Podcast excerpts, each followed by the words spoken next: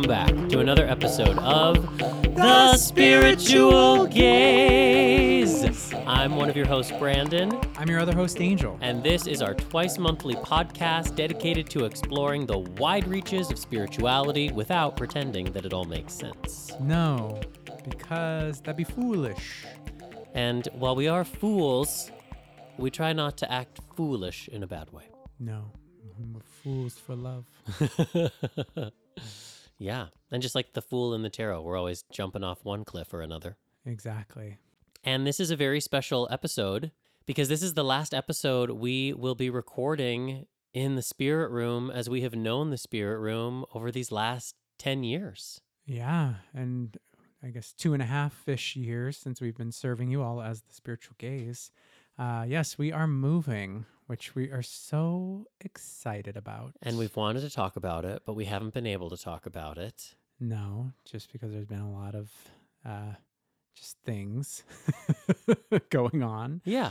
But we're here now and we are recording this, yeah, less than a week before we move. And by the time this comes out, we'll be like, really just, yeah, we'll be about to move. Yeah.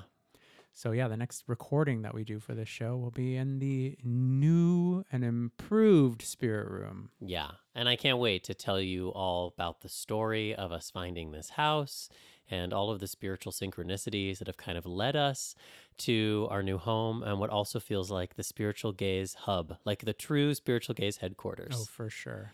We even had our first Bobcat visitor. Oh, my gosh. I got like ring security cameras installed in like the front door and like the back door, and you get like motion detectors on the phone. And so a couple days ago, because we're not living at the house yet, I got a motion detector. It was like 10 a.m. on like a Tuesday, and I was like, I don't think we're expecting any deliveries. And I pull it up, and there is a bobcat just like prowling by the front door, like sniffing around. It was pretty magical. Yeah, well, magical until we get there with the little pup. Well, Noche now just like lives a life of leisure as an indoor cat, essentially. That's true. He's just going to stare out the window at it like, yeah, yeah, yeah. yeah, totally. But uh, anyhow, who are we? Ah, yes, I'm Brandon Alter. I am a spiritual healer and a tarot reader and an astrologer and a teacher and a writer and a performer and your husband. You are the husband of Angel Lopez, a writer, a film producer, an astrologer, a queeler, and a queer as fuck mystic. Yes, Queen. And how are you doing, you queer as fuck mystic? Check in with me. Well, first, before I check in, I do want to say that we have a really fun spirit talk coming up with Ooh, astrologer Danny Beinstein. it's a fabulous conversation. Yeah, we had a really great conversation um, hearing about, you know, sort of her path to becoming an astrologer, uh, but also just we went in on all things. Uh, God, all things. Yeah. I was gonna like try We got de- her- describe that, but I'm like, actually, we kind of talked about everything. But we got our hot take on the astrology of 2021. We got our hot take on being an astrologer, on being a healer, Yeah, what is evil. I mean, we really go for it. politics of now. Um, yeah, we kind of touched uh, every surface, and it was great. So we want to get to that pretty quickly. Yeah. But yes, a check in. Honestly, I think if I've been grappling with anything, it has been just missing my community and really missing like a greater sense of community. Uh, it's hard to stay in connection with just my friends simply and I I miss being in a circle of my people and I'm grateful that we've gotten back into hosting circles online again because that's been lovely to have our breathwork circles again and our first astro club of the new year um, because that is really like my one outlet of like group communion that I have going right now and I truly love that experience and I think it's the Aquarius too just like the bubbling over of planets moving into Aquarius it has me really feeling this drive to want to connect so I think if anything I feel a little sad that I can't Invite everybody over for a house yeah, party. that I can Yeah. just like plug in and like hang out in a room full of my favorite people. Um, and Well, that just is what it is. Yeah. but we had the idea to do an Aquarius happy hour. Yeah. So we're thinking that on Wednesday, February 10th, that's when we're going to have like seven, six or seven planets in Aquarius. And so we thought it might be fun to do like a 60 or 90 minute Zoom happy hour, meaning that like Angel and I will be there in the Zoom room and you can just come. Maybe we'll play some games. Maybe we'll just like chat about things, talk tarot, talk astrology, just like have a have a virtual happy hour. Yeah. Just get to spend some time with y'all that and not have any sort of like lesson plan. Exactly. And so, if you're not signed up for our newsletter, I would encourage you to sign up for it because that's where we'll have more information about that. And of course, we'll post it to the Instagram and things of that nature yeah, too. yeah. Uh, how are you?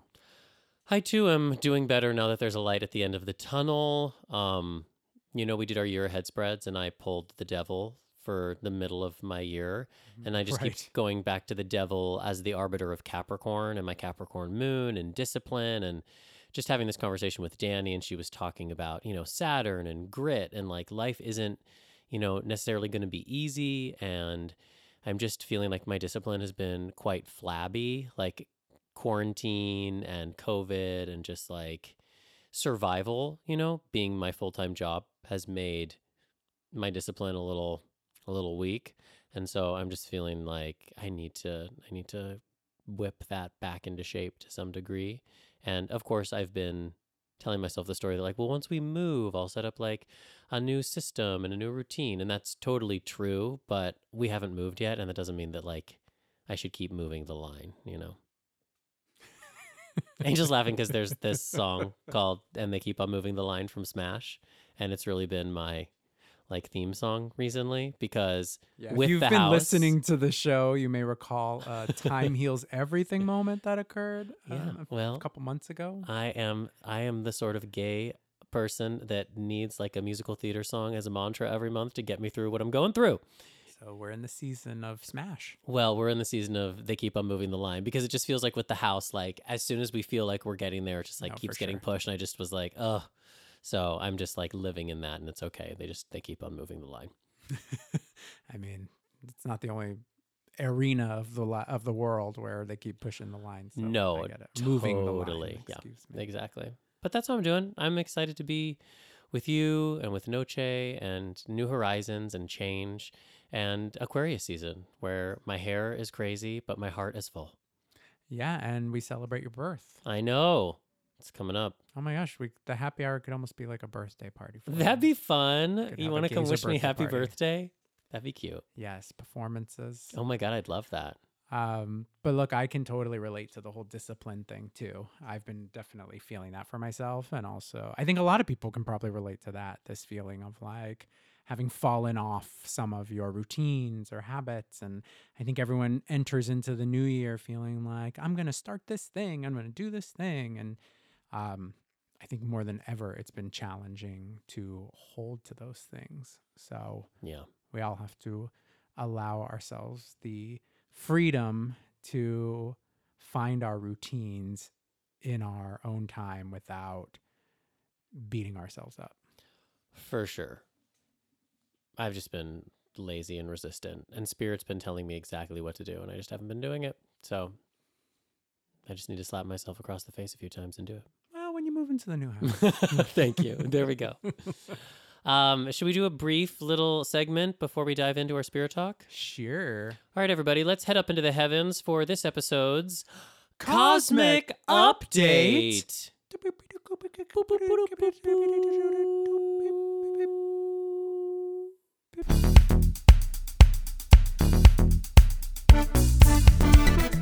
So I just want to say it is very Aquarius up there. Jupiter, Saturn, Mercury, Sun, soon Venus, and then for a couple days, Moon. It's a lot of Aquarius energy, everybody. And Aquarius is an air sign, and it can be very heady, which is great. Big ideas, visionary capacity can also make you a mental case. Yeah, because everyone's going, my ideas, my ideas, my, ideas. my I know it's ideas. better. I have an I idea. do. I had Oh, this wait. idea. What if we did that? Oh, you know what? Actually, what if we did that, but then did this? Is everybody talking over each other? Is that Aquarius? Maybe. Who knows? It's a group mentality. For sure. But the invitation is to ground all of that air into your body somehow. And so that would just be my humble advice to you is when it starts to get real heady, just get back into your body. Put your hands on your heart, put your hands on your belly, go walk outside, go work in the earth, you know, like planting, gardening. Just lay on the ground, put some stones on your body. Rocks work too. just see what All happens. Yeah, yeah. Like that is, I think, going to be really useful. I think so. And we'll be releasing this on the Leo full moon. So we really should just like be talking about ourselves the whole episode. Well, funny you should say that because this full moon will actually be conjunct my Saturn. Oh, but uh, yeah, you know the the Leo full moon. I mean, it's it's actually the sun will be conjunct Jupiter, which I think is a lovely aspect to it, right? Because if all of this Aquarius energy is a lot about expansion into our authentic nature, right? Some greater expansion into our uniqueness, um, and what our unique gifts are that we have to offer this world. Um, I do think that this Leo full moon can be an opportunity to kind of level up some of that, right? Or just tap in creatively to to some of that uniqueness. yeah. And I do think again it came up in this conversation with Danny because everything came up in this conversation with Danny as you'll soon hear, but art you know, like Mhm. creativity is so important and it's part of the work of our soul. And maybe, I don't know about you, but like I have felt very disconnected from my creative impulse in this past year of pandemic. And so to have, you know, Jupiter conjunct the sun, opposite the moon in Leo, it could be shining a light on some of that creativity and that expression of your spirit that wants to come out. I mean, that is so Leo is like I express and I tell stories and I play pretend and I make believe in order to make sense of what I am living. Yeah. Um, but it will be experiencing a square to Mars, Oh, okay. practically direct. Um, Cool, cool, cool. yeah, the full moon's at nine degrees Leo Aquarius. Uh, Mars will be at 10 degrees Taurus. Cool, cool, cool. So it could be interesting to see where you have Taurus in your chart um, because Mars moving through that area could be challenging you to really take action, you know, to take steps that are expressing to others what your greater authenticity is, you know, sort of showing up and being like, I know you might have thought that I was this person, but actually, like, this is who I've become. Yeah, This is who, this is what I want you to know about me. totally. Um, and just, yeah, having no apologies for I that love it. expression. And think of Mars as like the planet of your own warriorship. So there's warriorship that's kind of needing to be expressed in between the Leo, which is like your creativity and your joy, and Aquarius, which is like your uniqueness and your authenticity, in Taurus, which is like where it has to be manifested. Right. So like we're all showing up as these new people, and like we got to fight to be seen as as who we are now. Exactly. And know that that's a challenge because everyone is experiencing that. So, of course, you're going to find people who are completely um, opposing in nature to your own unique expression, and that's who they are. And I think that's even the greater lesson of Aquarius, then, right? Is like, okay, we all exist in this world, but we have to figure out a way to do it that honors all of us and that doesn't dishonor another, Totally. which is a fucking tall order. Yeah, but nature finds a way to do it. That's true. You know, the cactus don't get in the way of the oaks. Yeah, I mean, sometimes the shark eats the minnow, but I was gonna say. so we're here to tell you to be a shark. eat those minnows. Yeah, kill them. No, not at all. No. Find a way that, you know, does no harm. Yeah, only eat when you're hungry. Speaking of hungry, if you are hungry for astrology in your life, you need to know that we are offering our 11 week astrology course, Chart and Soul. Yay! the magic of astrology and it starts in march and we're only going to be teaching it once this year and so if you have been thinking about it i want to encourage you to sign up because if you sign up by february 11th Oh, you yeah. can save some money too and all the information's on the website but if you'd like to hang out with us in real time and learn astrology or if you just want to get access to the classes um, you know we had a lot of students last year that were in you know australia or in Ireland and they weren't able to attend live because of the time difference, but they still got so much out of the course. So just planting that cosmic seed in your cosmic heart. yeah, I'm really, really excited to gather um, this group together. We're already starting to generate a fantastic group of folks. So it's going to be a lot of fun. Yeah. Talk about community. and Cosmic it's gonna be community. yeah Let's during. Pisces season and Aries season, like Oh man. from the end to the beginning. mm-hmm. Yeah, it's gonna be it's gonna be wicked magic cool. that'll be fun. All right, Speaking of fun, let us open up our hearts and our minds and share with you this truly fantastic spirit talk.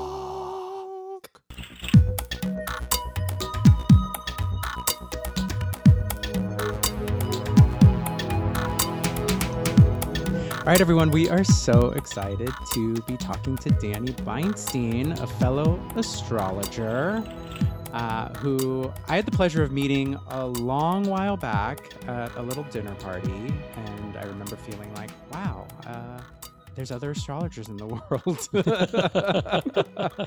it's such an, it can be an isolating thing. So, welcome to uh, our virtual spirit room.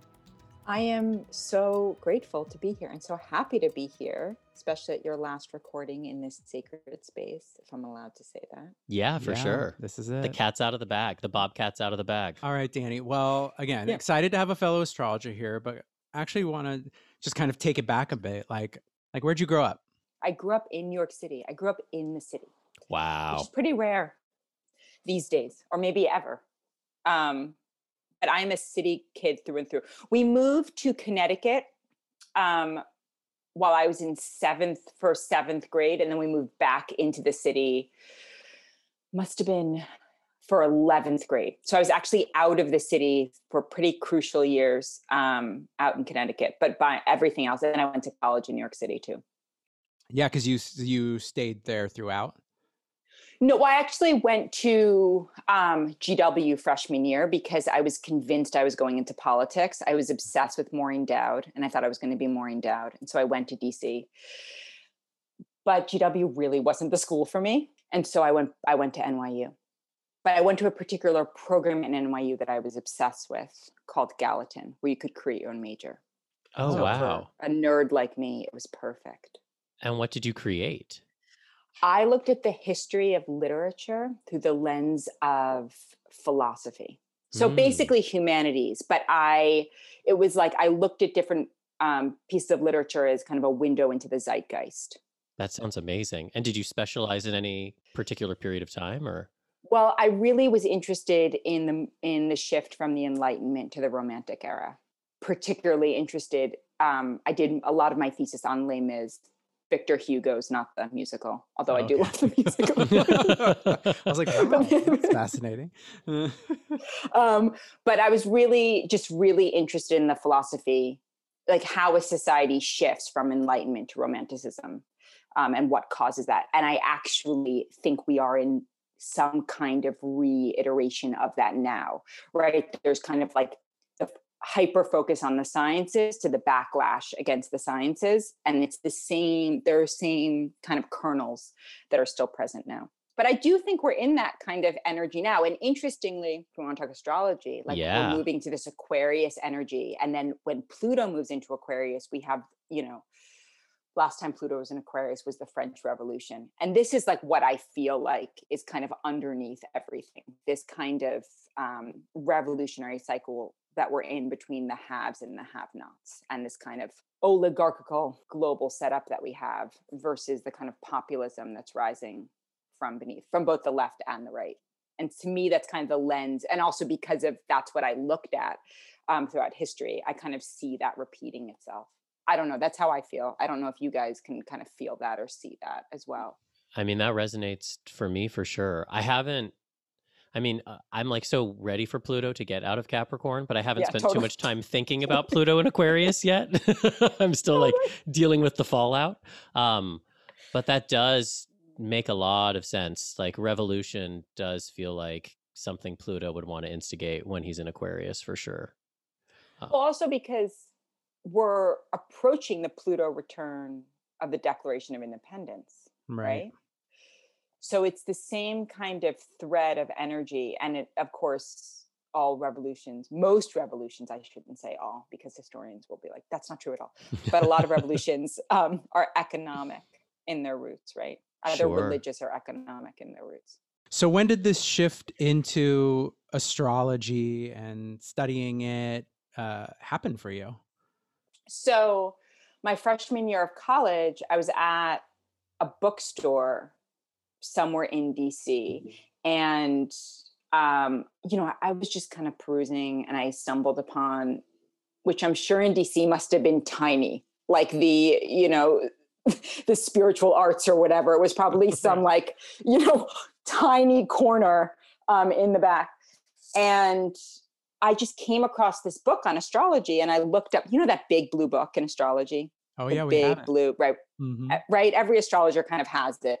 Um, and I looked at my birthday and I was like, first of all, I was born the same day as Greta Garbo, which I loved, you know. And then I was like, wait a second, wait a second. What is this? And how does this thing understand me and my complexities? What the F? What is this? So that kind of started it. And then the summer between freshman year and sophomore year, I lived in San Francisco. And so that I first time I took yoga and that kind of sped up that process for me of learning about spirituality and kind of having a spiritual perspective. I grew up in a basically culturally Jewish home, typical cultural Jewish New York home, but not very religious, you know, what Mhm. we call high holiday Jews. Yep, Um, I'm right there with you.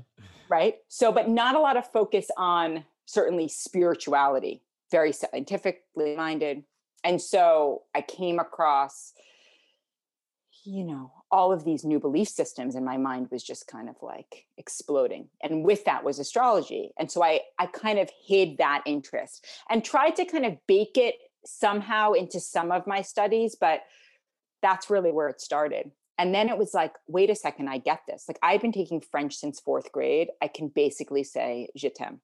Like I took it from the time I was 10 to freshman year in college. Like I, I, you know, I basically know a lick of French. But somehow when I was reading astrology and geometry was the only math I was good at, like only math. And so it just kind of, it was a language that made sense to me to the point where I'm like, I must have done something like this in a past life because it just, it fit. And then I just started seeing everything through that lens. And then I kind of kept it in my back pocket and was interested in media and politics and and then the entertainment industry. But every time I would look around and I would see like whoever the boss was, I was like Capricorn moon. I was like, I don't really want to climb there. That doesn't seem that interesting to me. I don't really Mhm. want that. I don't really want that. But I always kind of played this role of whoever the CEO was, kind of like counseling them and then and then I would end up kind of counseling other people. And so I just kind of I don't want to say I fell into it because that sounds so ridiculous, but that is kind of what it felt like. Like I was resistant to it. And then people kept asking me to read their charts and it just kind of unfolded from there. Yeah. No, I relate to that. To the fall into it element. Yeah. Yeah, because I think it's like, I don't know, maybe now, but like, I mean, if I had said to my parents when I was like 13, I think I want to be an astrologer. This was before I discovered astrology. I think I want to be an astrologer. I mean, are you kidding? I, I just can't even imagine. Once I decided to do it, they didn't even understand what I was doing, you know? So I just didn't grow up around people like me. Oh, I get it. My grandparents still it. think I'm like doing like fitness counseling. They're like that. Amazing that you have living grandparents. It is it is amazing that I have living grandparents. They are not astrologically inclined. I've tried and then and then I just was kind of like, you know what? It's fine. They're Yeah, like, yeah, how's the teach Pilates, Pilates." going? I'm like, it's going great, grandma. It's going great. Thanks.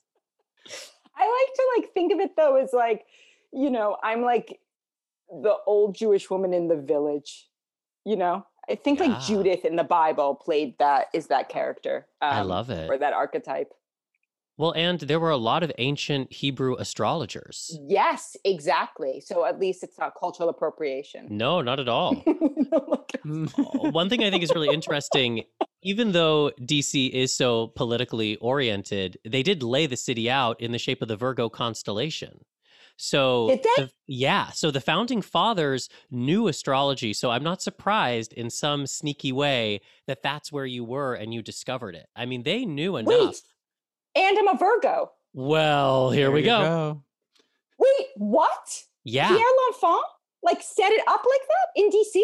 Yes, eh, the whole city is laid out. I'd have to do some more research, but eh, yes, from my understanding, they laid the whole city out in, because it's Virgo's about service, right? So when they were creating the you know capital, it was under that you know idea of being of service. Oh my god, my jaw is like on the floor. That is that is amazing.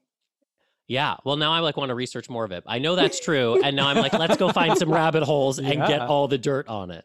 And why isn't every city built that way? I know, right? it. Yeah, I think that um it's interesting though to watch it in our lifetime. You know, it used to just be the back of the newspaper or the back of a magazine, and it has, you know, it's everywhere now. No, I know it's exploded. That's why I'm always curious about how that was that transition like mentally for you because yeah you were going down a business path even though you Yeah. saw the people at the top of the food chain and went like nah i don't think that i want to Yeah. eat this Yeah. but you know still there is like a i think some sort of acceptance that you have to come to right of like okay i'm gonna go down this path and see what's this, see what happens like what was that like for you was that challenging beyond. And by the way, two weeks ago, I turned to my partner. I was like, maybe I should have gone to law school.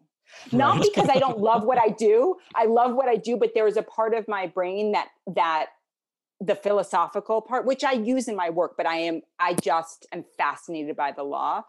And I yes, it was a struggle. And I think that, you know, so it, it's somewhat false to say like I just fell into it, but it's more like it just I just kept getting green lights. And so where I was hitting walls other places, I was like, I have to surrender to this because this just it feels right.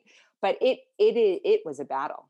And it it still is, even though I love what I do, I think that there is a part of me that will always kind of wrestle with that a little bit because conditioning is pretty intense and I've worked through a lot of it. But not only that, I think that I am I'm a person who's interested in many things. So this is the path that I found that could incorporate all those other things where like I couldn't bring astrology to my clients. I guess I could if I were a lawyer, but that I would be some real fringe. I'd rather be fringe. Do you know what I mean? so yeah, I mean, I it was it was definitely a struggle, and I think um, I did get a master's in spiritual psychology, which I think helped me say, okay, well, I now I have facilitation training, so there's something in that that makes me feel like, okay, this is more than just a hobby. I can, this is something solid. Um, but I don't, I don't even know.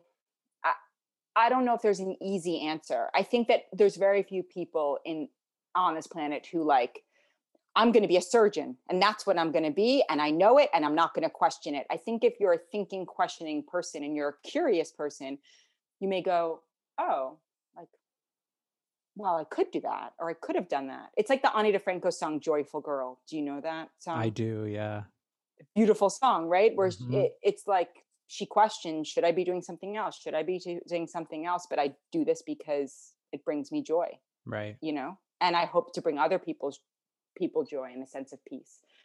But the truth is that, you know, I, I say that I always wanted to go into politics, which I did, but that was concurrent with my love of theater and film. Um, my parents started taking me to theater when I was six, seven years old, and we would um, we would take a cab back to the apartment. Like I would, my parents didn't they didn't really shield me from subject matter, so we would analyze and psychoanalyze the characters. And I just have parents who are in their own ways both psychologically astute. My dad's more kind of guttural and instinctual, and my mother I get my love of reading from my mother, who um, is an avid, avid reader and a and quite philosophical in nature. So I was raised in a home. I was raised by a Gemini and a Sagittarius. Oh so wow. conversation, yes. So conversation was always incredibly lively, and we were always discussing things. So I think that um, I was kind of raised in a home to be psychologically astute. Neither of them were psychologists, but it was just always part of the conversation. So I think it factors pretty heavily because it's just baked into my own makeup. and then and i have my moon loosely square pluto and i have mercury conjunct pluto so you know i think that's that's part and parcel and then i have a, my mars is in scorpio so I pretty i pretty significant scorpio or plutonic energy yeah it's Um, like psychological astrologer or detective. Exactly and and if you ask me what my favorite kind of films are or movies to watch they're always like a cia type movie or show like the americans is my favorite show of all time. Um so i love that kind of i, I just see things through that lens so i was going to bring that no matter what. The degree that i got it was more about me healing my own material. And for a while i got lost in that own in my own healing to be frank. And i had to kind of graduate out of that um, i think in order to be graduate out of the idea of like this idea that i was striving for some kind of perfection you know which i went i'm a virgo. I went in like going i'm gonna heal this you know i was naive i was young. Um, but really kind of recognizing that like you you know i have people who come to me who want to be a healer and i always i always think it's important to make the distinction that i think one has the capacity to be healer even if they're in marketing or even if they are in a more traditional line of work that we all have the capacity to hold space for other people. And i think that it's more the energy that we bring to whatever our environment or our workplace or our work is that makes it sacred and spiritual. Does that make sense Perfectly. um, Mhm. so I don't siphon myself off. I don't think I'm like a special healer. I just think these are the tools that come most naturally to me. And so it's my living. But I, you know, having worked in many offices, I've seen beautiful acts of service in all kinds of workplaces that I think would, you know, that humble me completely. So I just I like to get out of this idea that they're like healers and non-healers. Yeah. You know what I mean? A hundred percent. Which is that like everyone has the capacity, and it's really, as far as I'm concerned, based on your own courage and bravery to like Exactly. seek your own inner healing. So I love what you talk about. exactly. Also, you're a Virgo, so like as far as I'm concerned, like you are the healer of the zodiac. At least that's where your sun sits. And so there's the sense that like you went for your own healing first, even though you were getting this master's in how to do it for others. But based on what you discovered on that journey, then you kind of pour it forth. That's how I think of healers, right? Like what I've been able to heal in myself is what I or the is basically my diploma for how I can help you just through sharing my own experience. 100% and i think there's you know what i was saying about graduating out of it meaning like not to get stuck in navel gazing which i spent my entire 20s doing right so i i 100% agree with that and i think that you know um the most important thing that i learned in that program was this concept of the neutral observer and i have a very strong personality very strong personality and when I'm sitting with my clients, I tap into something else. And it's separate from my own personality. And it's able to hold an unconditionally loving space. That's how I start. That's my intention, which I say it aloud with every client. Because I think it's really, I just think it's an important thing to be able to do um, in my line of work. To that's why I say, like, I love all the signs. People are like, what sign do you love the most? I genuinely love all the signs because it's like asking me what's your favorite character in a play but they're all necessary they're all necessary to the story right so that i feel like because i was able to work on myself enough to know what my triggers are and to know where my wounding is i know that if a client is bringing something forward that is particular to my own wounding which happens all the time right because we tend to call in people who bring forward material that we're working on ourselves that i can hold a neutral st- state and really move into a higher level consciousness than Danny Beinstein, you know, going to get her morning coffee and chatting up the barista. Yeah, I feel like I'm always working on removing myself from the equation before I sit down with any sort of client. Yeah, so that I'm not yeah, like you said sort of bringing myself to it. I'm bringing um just like a for me like a clear vessel of healing. Exactly. Exactly. And I feel like that's what I need to work on because Mhm. I'm a person with fairly strong opinions. And I come from a world where, you know, the currency was having a strong point of view and strong opinions. So that's not useful to clients, you know? Um, yeah, it can be really damaging, actually. Right, right. And so I don't bring that. And I don't, and I genuinely go into a different state. I wish I could explain it, but I literally go into another level of consciousness. So much so that my boyfriend, my partner will, you know, sometimes just kind of overhear the tone of me with clients and he's like, hello, can I get some of that? Like, like I don't understand. Like, why can you do that? Why are you in this completely elevated state when you're giving advice to clients? And with me, it's like, can you pick your fucking socks off the floor? You know what I mean? Like, yeah. so I don't know what like, you're talking really, about.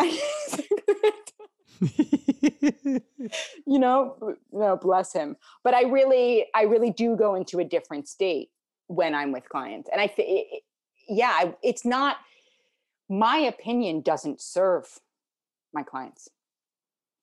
It just doesn't. Like, because what I'm seeing is the soul journey. So my opinion is irrelevant. Well, it's interesting too because I'm just thinking, like me, Brandon, the person. Like I have opinions about certain mm. signs and certain placements, and I can be shady and talk about like, oh God, like don't put me in a room with that or whatever. but whenever I sit across somebody with a chart, I love every chart that's in front right. of them, right? And I think that's the difference between like, you know, little Danny, little Brandon, little yeah. Angel, and then the larger circle you step into when you start to do this sort of work with people.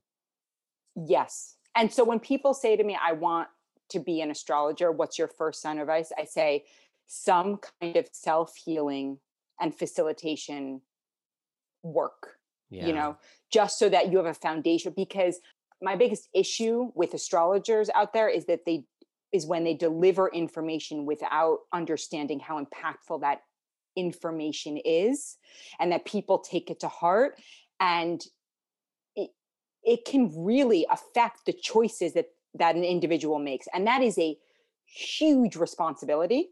Of course every client has their responsibility because they to listen to their own intuition but you know I, I like I say that I have all these clients who I see as like astrological survivors or victims because they come to me and they go, I was told this. I'm like, who told you that? I was told, you know, my boyfriend has Venus in Gemini. They're going to cheat on me. Yeah. How about they like someone interesting? How about that? Totally. You know, like, so I, to me, that's the most important part of the work. The mm-hmm. rest is information right? And intuition, but being able to hold the material in a way that's neutral and then to have the capacity to impart the information in a way that is kind, empathic, and contextual as well. Because that's another thing. So much astrology out there is decontextualized. For right. sure. I know. That's why I'm like so prickly about like astrology Twitter because, you know, oh, totally. And the memes, just, yeah, I mean, they're funny, but yeah. it's like, I, yeah, that kind of stuff. You know, that's the more serious, annoying part of me that drives me crazy. That I, you know, because I'm like, no, but that's, you know, it's like that's not, you know, how is that serving people? Yeah, it feels like it's just meant to instigate. Um, yes, angst and division. Yeah, well, it yeah. over essentializes, right? Like it, it totally condenses signs into these like digestible memes that have a kernel of truth, but that don't, you know, consider that you are so much more than just your sun sign or your rising or what have you. Right. In a way, not to be inflammatory, but it's like astrology is an extension of identity politics. Hmm. Say more about that. It's like it's like the idea of there's an aspect of identity politics which can corner people and put them in a box and disallow them their uniqueness and their humanity. Right? Yeah. Because you can have someone who has seemingly from the outside um, a complex set of views on a complex set of issues, right? So, like I said, I'm a Jewish New Yorker. That doesn't automatically mean that I vote in accordance what what other people would see as pro-Israel, right? So or I'm a woman, therefore I would vote like this. And I don't like being reduced to that. Just like I don't like to be reduced to, oh, she's a Virgo, she must be super neat. also ask my partner who's much better at the dishes than I am. You know what I mean? Like I don't so I think that there is a way in which this reductive um, labeling of human beings to me it's it's inartful because to me art is the is the full expression of humanity which is why i love novels so much because it's a window into a character's soul. And what human being doesn't have you know competing thoughts feelings emotions. And i just think to reduce anyone to just they're this or they're that um i think it does us a disservice. I think it's an easier way to create division Yeah, I love hearing you talk about this. It's making me think about how we get to evolve astrology based on our yeah ability to live into it. And the more we continue to kind of perpetuate these same ideas about how signs are expressed or even how planets express, the less we are able to see the art evolve. Yeah, I I think so, and I think it's dynamic. That's the other thing about astrology, and that's the other thing about a chart. Just like a human being, it's dynamic. So it's like as I'm sure you've had the experience, or maybe you haven't, but I've had the experience of, oh, this is that part of my chart coming out. Oof, Totally. Yeah, that's been dormant. That's a muscle I haven't used. for sure. that's a reflex I wasn't familiar with, you know? So I think that I always like to think of things as blossoming and flowering. And I think when you're, when one reduces astrology to, oh, she's a Libra, that's what that means, it's like you've already, uh, the plant's already dead. Totally. I'm curious how, because I think we all kind of come at astrology from a similar holistic healing perspective. I'm curious just to draw you out a little bit about the idea of like malefics and benefics, because sometimes I feel Yeah. like built into traditional astrology is already this idea of like good placements and bad placements, which I think is a lot of what's dangerous for some readers and like have to heal this idea that like oh my chart is a curse and her chart's a blessing because of Mars or you know Saturn and I'm just curious how you have healed your relationship with those words or those ideas around those planets. So I have my moon in Capricorn. I have my sun sandwiched between Saturn and Jupiter, right? So by the two, like major min, uh, malefic and um, benefic. Um, so I'm a person who believes, and again, beliefs dictate a lot, but I believe that life is in many ways inherently challenging and we need grit and we need resiliency and we need to experience joy but there's also going to be sorrow and the only way out is through like i'm a i'm a believer of pretty ancient wisdoms in that way right i tend to um, shy away from what i perceive as toxic positivity Totally. Right. The like So- love and light and spiritual bypassing Yeah. and all that. yeah. Mhm. so to me it's like as someone who's pretty heavily saturnine and then pretty decently heavily plutonian i i embrace that because i think it gives me a certain kind of fortitude. And so when i see a saturn transit coming i go oh this is a chance for me to build myself up. Not build myself up uh, in a grotesque way kind of just build up my backbone. Mm. um, and I think that we live in a world where a Jupiter transit means you're winning the lottery, and a Saturn transit means you're losing everything as a metaphor, right? Right. And I think that's just a dangerous way to walk through life, period. So I tend to be more measured, probably the Virgo in me, but I tend to not inflate a Jupiter transit, which, by the way, inflation cannot be a good thing, also right. Yeah. and you know saturn's consolidation can serve so that's kind of how i work with it. Like i don't i and i always say that right all energy is neutral until directed. So to me it's more having consciousness around it but there's always going to be peaks and valleys in life. And there's always going to be loss. You know it's do you have are you willing to go all in? Are you and i think that i'm transfixed and obsessed with what's happening in Russia right now. With the detainment of Navalny, who was poisoned last year, and the protests, which, as we're recording this, protests are are ballooning. in Russia. And I just, to live with that kind of courage and resolve is so above and beyond me. I'm, I'm in complete awe of it. But we realize how in our culture we take so much for granted and we think that everything should be easy because of the speed of technology. But all the all the rights that we have were hard fought and hard won. And all the rights that still need to be had are going to be hard fought and hard won. And i think it's important to recognize that. And i think it's important to recognize that human nature will always be human nature. And the more consciousness we have around it you know the better off we all are. But evil will exist you know and then everything between evil and sainthood will exist right so i think that to me it's like I, I don't when i see that someone has an inherently challenging chart i often say well there's your grit there's your resilience. People who have quote unquote easy charts often don't want to push against the grain. They don't want to take the hard standard. They don't want to have to overcome. And that's really how we gain self esteem. So does that make sense? It's beautifully said. I mean, I'm I'm Sun square Saturn, Moon square Mars, you know. So yes. I also inherently have a chart.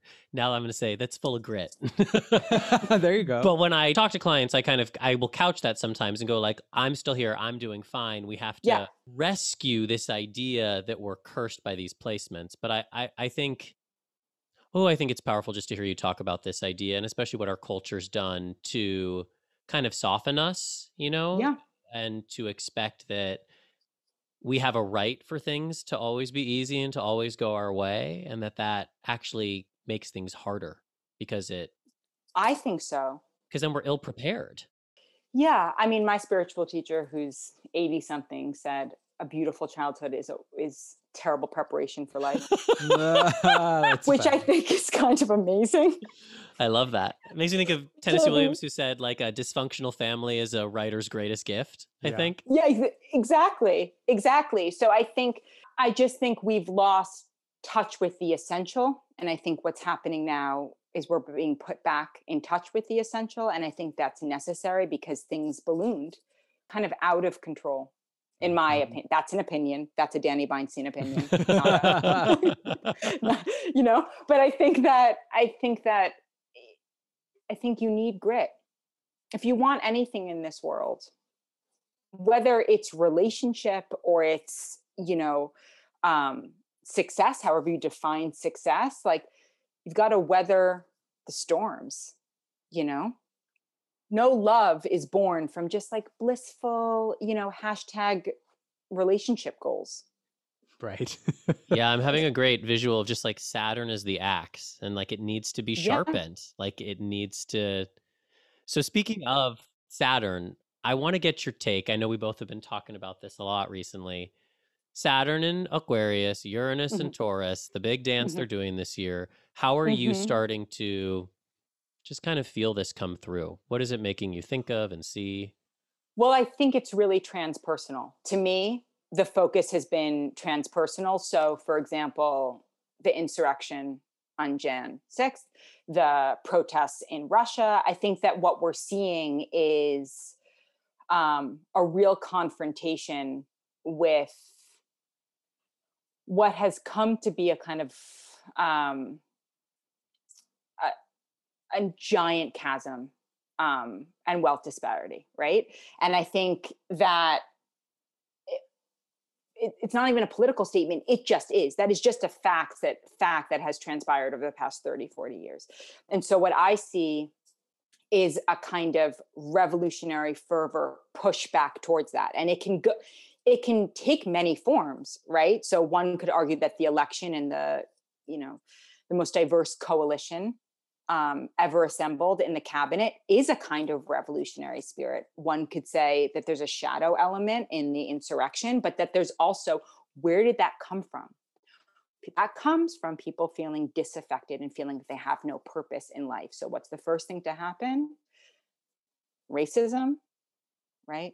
and the kind of pushing down of another because they feel inferior right so i think that all of that comes when the advancement of technology doesn't prepare for the loss of jobs that will ensue um, mm. and you have the great big divide which we have globally right and then russia is just the most extreme version of that right so i think that what i'm seeing is a kind of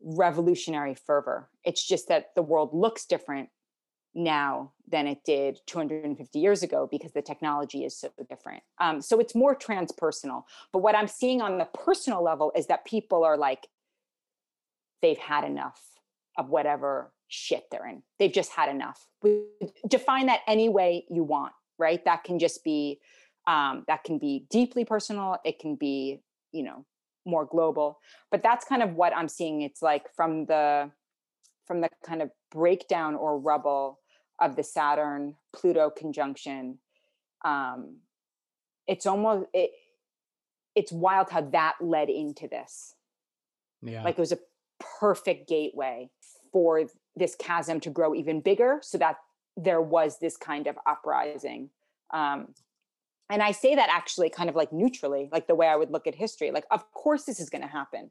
Are people really surprised that you have most, you know, Americans are four hundred dollars away from ruin or a medical bill away around away from ruin? Like, there's just eh, how could that not lead to something? So yeah. that's kind of how I'm seeing it. And then, like I said, on the really personal level, I think people are um breaking free, whatever, define that however you want. I don't know. How does that land with you guys? Oh, definitely. I'm lands. just like rolling around in it. It's so beautiful just to hear you talk about these things. Yeah. because yeah, it does feel I mean, I love just the breaking free and like the liberation, right? That like everyone yeah. is like struggling to find in some way and um not just in your personal but then of course yeah like just the role you play in like the greater collective and noticing yeah. now finally like the the necessary liberation um, that must occur, and the I think push to rise to your responsibility that came out of the last few years you know rising toward yeah. personal responsibility for your own growth for your own transformation and now sort of taking that to the streets 100% and i think that we've gone in this idea that like healing or transformation yields material results. Mm-hmm. And by material, I mean, you know, a Ferrari. Right. I mean, not a Ferrari, but yes. And I think there's something deeply American, right, about like the rising out of circumstances that are unfavorable to circumstances that are more favorable. But we've gone beyond that, right? We've gone, and so I think that the focus on that as opposed to on principles, on character, on dignity. Um, I think that's going to start to come into vogue. That sounds beautiful because to me, and I've experienced this in myself as well, the desire for more material things usually stems out of a wounding.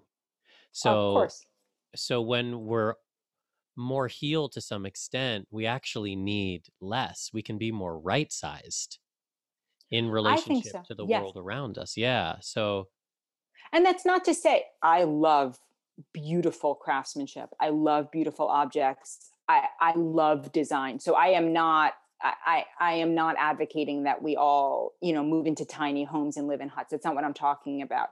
I and and I think there is real value in being responsible steward of your finances and you know building a nest egg capricorn moon. I'm not anti any of that. I just think what is the core motivation for it? Is it to be surrounded by beauty or is it i have to have this because without this i am lesser than right. right? Yeah. yeah. and creating a culture a society where people can have more opportunity to choose yes know, to feel exactly. like yeah to feel like they have that ability to either yeah want the island or realize like oh actually i'm not that type of person i want to i want to go live in a hut on a beach but choice and the problem is that less and fewer and fewer people have choice right and that's the issue So I think that's part of this Saturn Uranus square and the Aquarian energy is the fundamental freedom of choice. Yeah.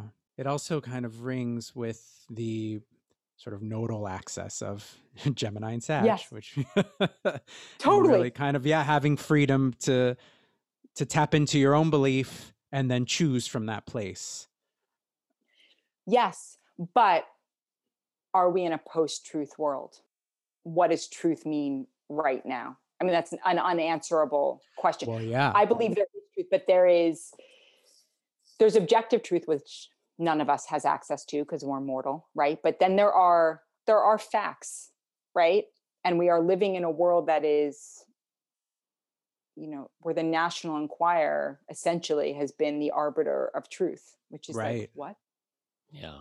Well, and that's what we're struggling against right now, right? Is that everyone does have their own truth and they are doubling down. Right, like you can have your own truth about like what matters to you, but you can't have your own truth around like whether the earth is flat.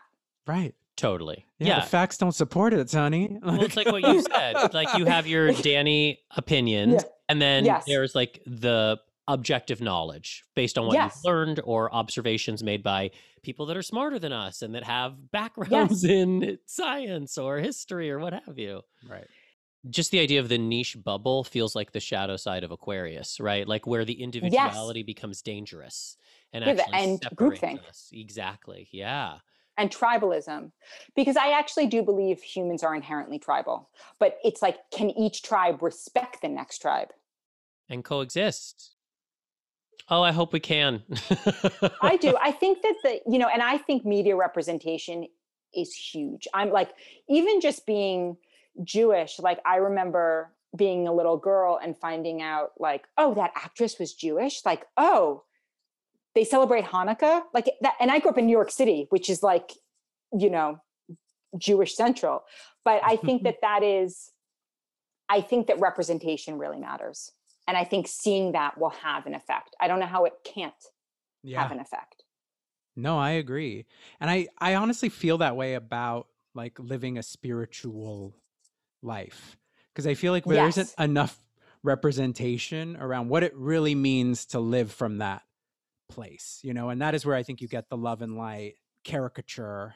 100% do you guys ever see six feet under that's probably my Oh, other yeah. Oh, favorite mm, drama of all time right One of my favorites. so that that show was just beyond brilliant and so impactful to me um as i'm sure it was to you Yeah. you know i think that that that's that right like nate's journey and nate's exploration and all of their exploration around the most fundamental question which is why are we here what is Right. the point of it um, and i just see so many people trying to tether purpose to career Mm. and i i just think it's the yearning for purpose but no one singular thing i think is going to give you purpose i think it has to it's that grit it's that resiliency and then it's faith and then it's you know believing that you're here and that you matter not because you have x number of instagram followers or because you have a career that's known or an unknown i mean i always feel like the real real angels of our universe are like people that most people don't notice and walk right by right Mhm. but I remember when I got into my crazy accident. So I got into a crazy accident, near death experience um, four years ago now. Um, and I was taken to the hospital. I was delirious and it was, it was somewhere, it was uh, near Carmel in Monterey. Um, I didn't know anyone nearby. My sister couldn't get a flight until from up from LA until the next morning. And so I was alone in this kind of hospital and there was a nurse who looked after me and i i can assure you that that woman was an angel like she was a walking angel like she just emanated in a way and i remember when my sister came to pick me up she talked to her and she was like oh yeah me and my husband lived back moved back east but i just felt that this was my calling so i fly here to be a nurse at this small ho-. i mean she was a walking literal angel and i just anytime i feel my ego going i like whoop, right back to that like nope You're not even close to that woman. You're good at reading charts, but you're not even close. you know, like that's it. Um, and I think that's I think that's important. You know, and you know, it's not about finding the truth. You know, Mhm. it's just it's just continuing to open and to find equilibrium but i do think that having principles and values and knowing what they are i feel like for me personally i'm currently in new zealand and i studied abroad in college and i've traveled a lot but and the last time i stu- when i studied abroad in college was i was abroad when 9-11 happened and it was 19 years ago it was during it was during these eclipses and i'm having a very similar experience which is like oh i'm american.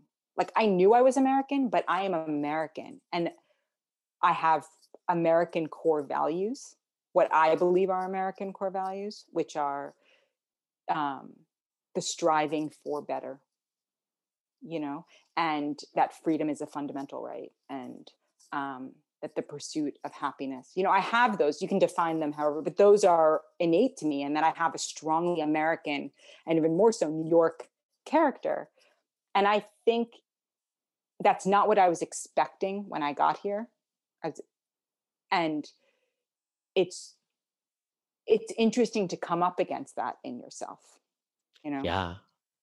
No, it's fascinating, especially just based on just the last four years of what America has stood Yeah. for in on the global stage. Yeah. Um, it's beautiful actually to hear you talk about it because I have been like so trying to distance myself from being an American, but to remember that uh, what it means to be an American is so much vaster and deeper than what's been expressed, and to find like the true kernel. Like I love hearing you talk about like yeah, the pursuit of happiness and freedom, and like there's a lot to be proud of once we can, I think, reclaim what what the high vibe America might look like.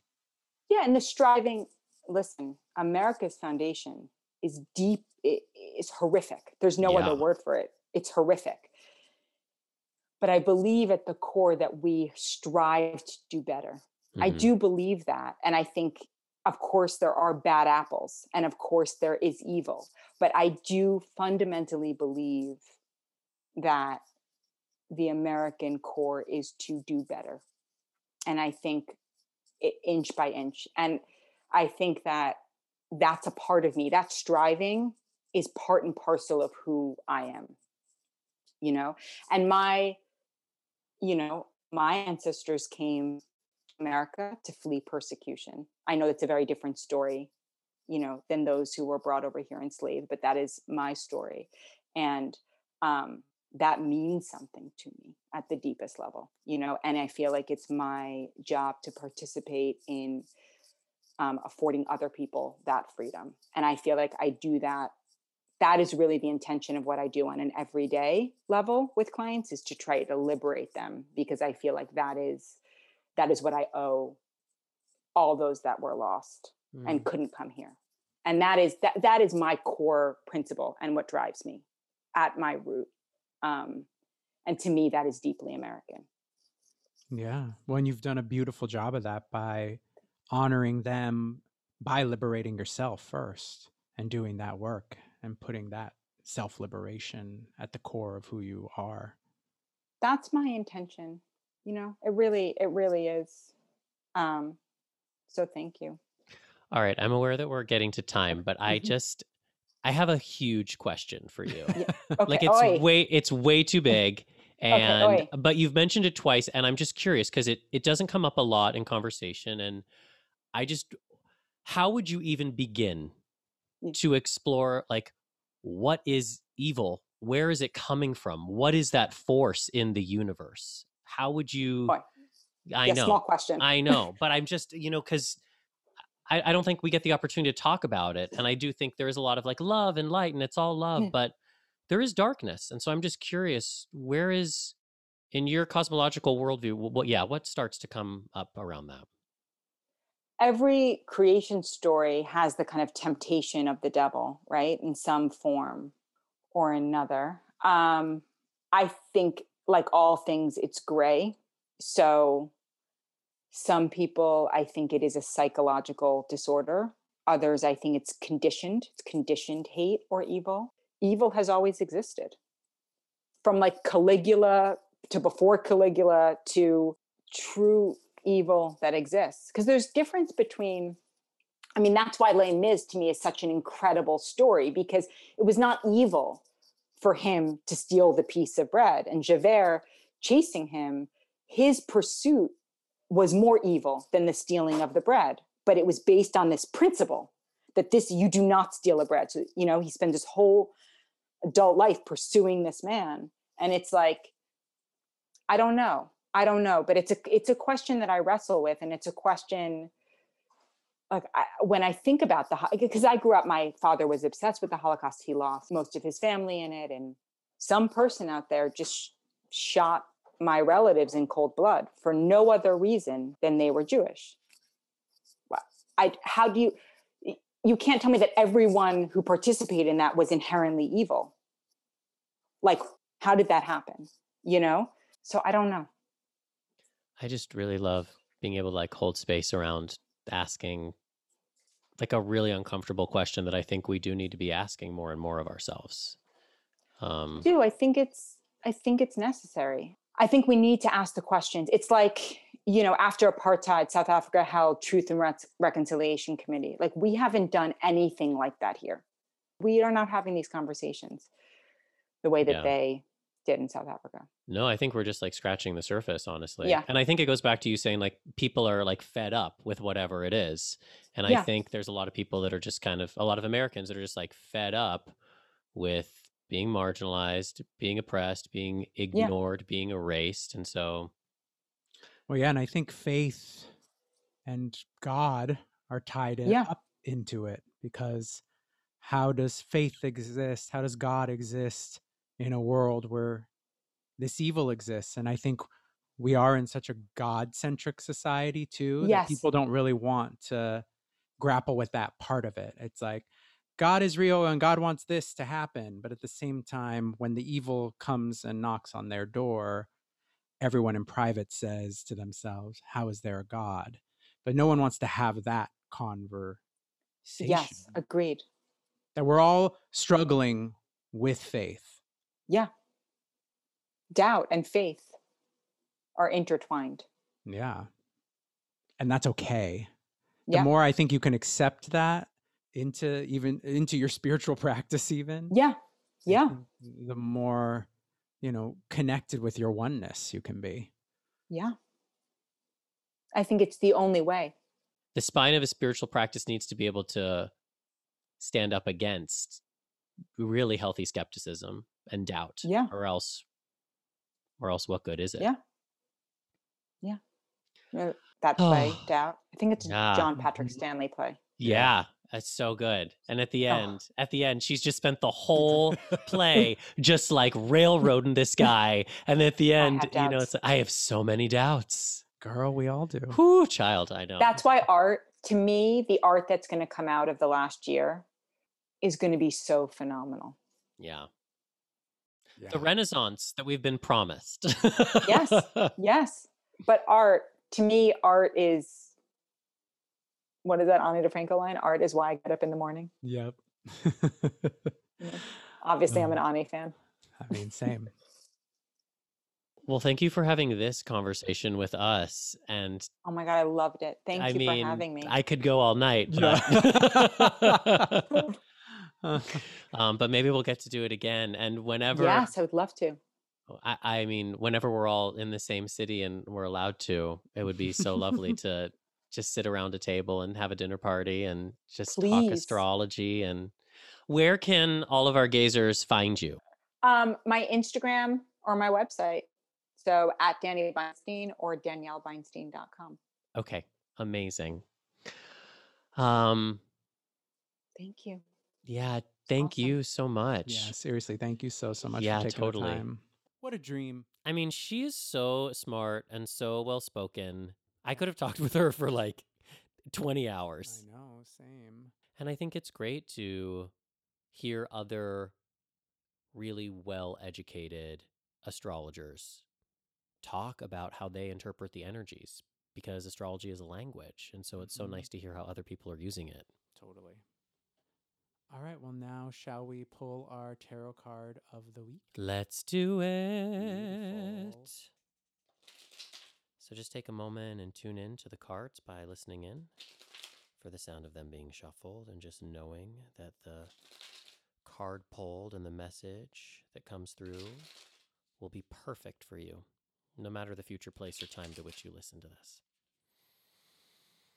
And if you have a question, or there's something you're wondering about, or you're feeling like you just need a little extra love from spirit, it's okay to send that out right now, too.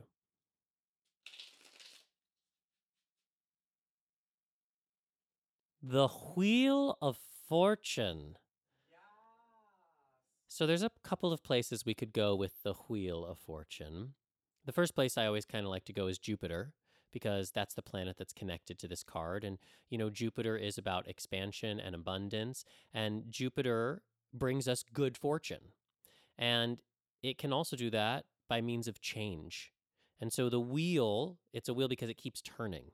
So for all of us, there is change happening. There are greater forces that are reinventing our life. And the best thing we can do is to be flexible and to move with the wheel. When you look at the Wheel of Fortune, um, one of the lessons in the card is that because the wheel is not fixed, whatever's on top ends up getting crushed at the bottom. So if you stay at a fixed point on the wheel, eventually you will get crushed. This is the idea that, like, you know, the king at the top of the wheel eventually gets deposed. So you want to be flexible. You want to spin with the wheel, or you want to find your way to the center of the wheel. Because the thing that doesn't move is that central hub. So, in all the change, in all the chaos, in all the exploration of who you are and letting go of who you've been, you might seek out that still place where you can be in the eye of the storm and you can experience the change without necessarily being of the change. I know everyone's always saying, like, be the change you want to see in the world, and that's beautiful. But sometimes when there's chaos, when there's a storm swirling around you, when everything's changing, the best thing you can do is just find a really firm center and stay rooted there. And I would just encourage everybody to remember that the wheel keeps turning and that nothing is permanent and that has both blessings and challenges. So if you're going through a rough time, just know that that's going to end. And if you're going through a really gorgeous time, appreciate it because that's going to end too. But just on like a mundane tarot level, I would just say like the Wheel of Fortune also just presents us with opportunity. So you really just want to be aware for what opportunities are presenting themselves to you. Because if you're listening to this podcast and you're supposed to hear the Wheel of Fortune message, it means that there is an expansive opportunity somewhere in your life wanting you to embrace it and acknowledge it. And it may scare you a little bit. You know, the Wheel of Fortune can sometimes be like more than we think we can handle or coming in from, you know, the periphery. But it's there to expand you and to grow you and to help you step into your fortune. Yay. I love that. Thank you. Yeah, you're so welcome. What a nice card to be gazing at. Mm-hmm. Well, all of you are lovely to gaze at and gaze with. So thank you for joining us for another episode. Um, you can always find out more about us at thespiritualgayz.com, or you can find us at The Spiritual Gayz on Instagram, Spiritual Gayz on Facebook, uh, and Spiritual Gayz on Twitter and um, we have tons of offerings there, so you can always uh, check in with us as well as find out how to work with us one on one if you like. And until next time, this has been your transit through the spiritual gayz.